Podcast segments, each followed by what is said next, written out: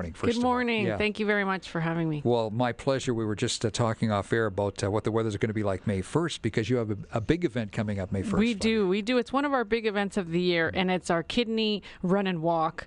Um, it's at ACT Center in Rundle Park, and it's family friendly, and you have a choice to do a 2K walk or a 5 or 10K run.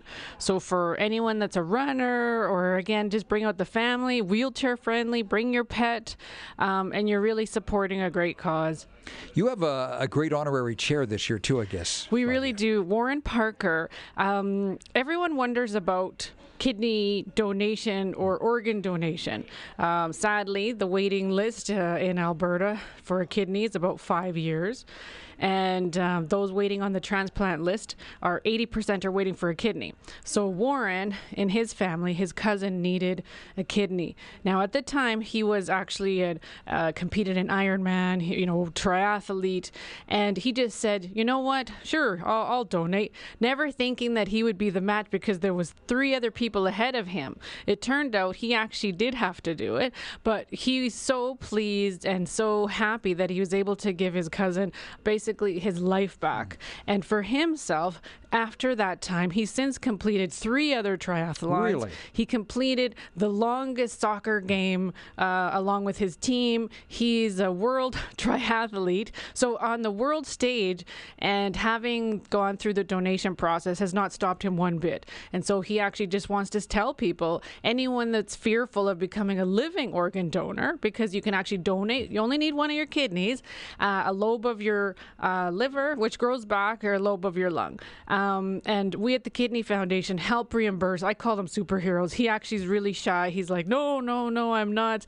You know, when he's uh, active in his sports, he's able to talk about it, but he doesn't see himself as that. Hmm. But yet, someone you have impacted your someone's life, and that is what any one of us can do and think about. And at the end, when all of us, you know, we know the end is coming. There's a phrase, memento mori, which means remember you will die you can actually impact eight uh, lives if you're going to be an organ donor. And if you're an organ and tissue donor, you impact 79 lives. Wow. Wow. I, well, I'm, I'm, sure to his cousin he's a hero. That's, Absolutely. I, I, that would have been my first question. Did it slow him down at all? But obviously not. No, uh, no. Man, that's so, a great yes, story. and he'll be there to be able. You can meet him and other superheroes, as well as those that are actually still waiting for anyone to be able to step up. And so, you know, live your life to the fullest. Pass it on. Our event um, helps promote organ donation, and obviously, the, you know, chronic kidney disease. Still, people don't really know uh, what it is, and sadly, there's no symptoms when you have kidney disease until you're stage four, which is get yourself to the hospital. Wow. So you know, definitely um, it's it's we have a barbecue. You know, you get a T-shirt. It's really family friendly. We're having entertainment.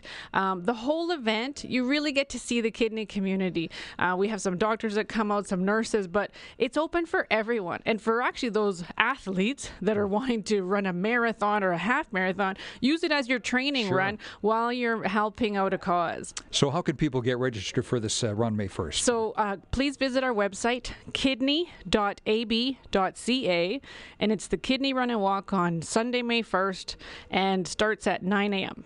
Excellent. Flavia, great job again. Thanks Thank for coming you in. so much. All right.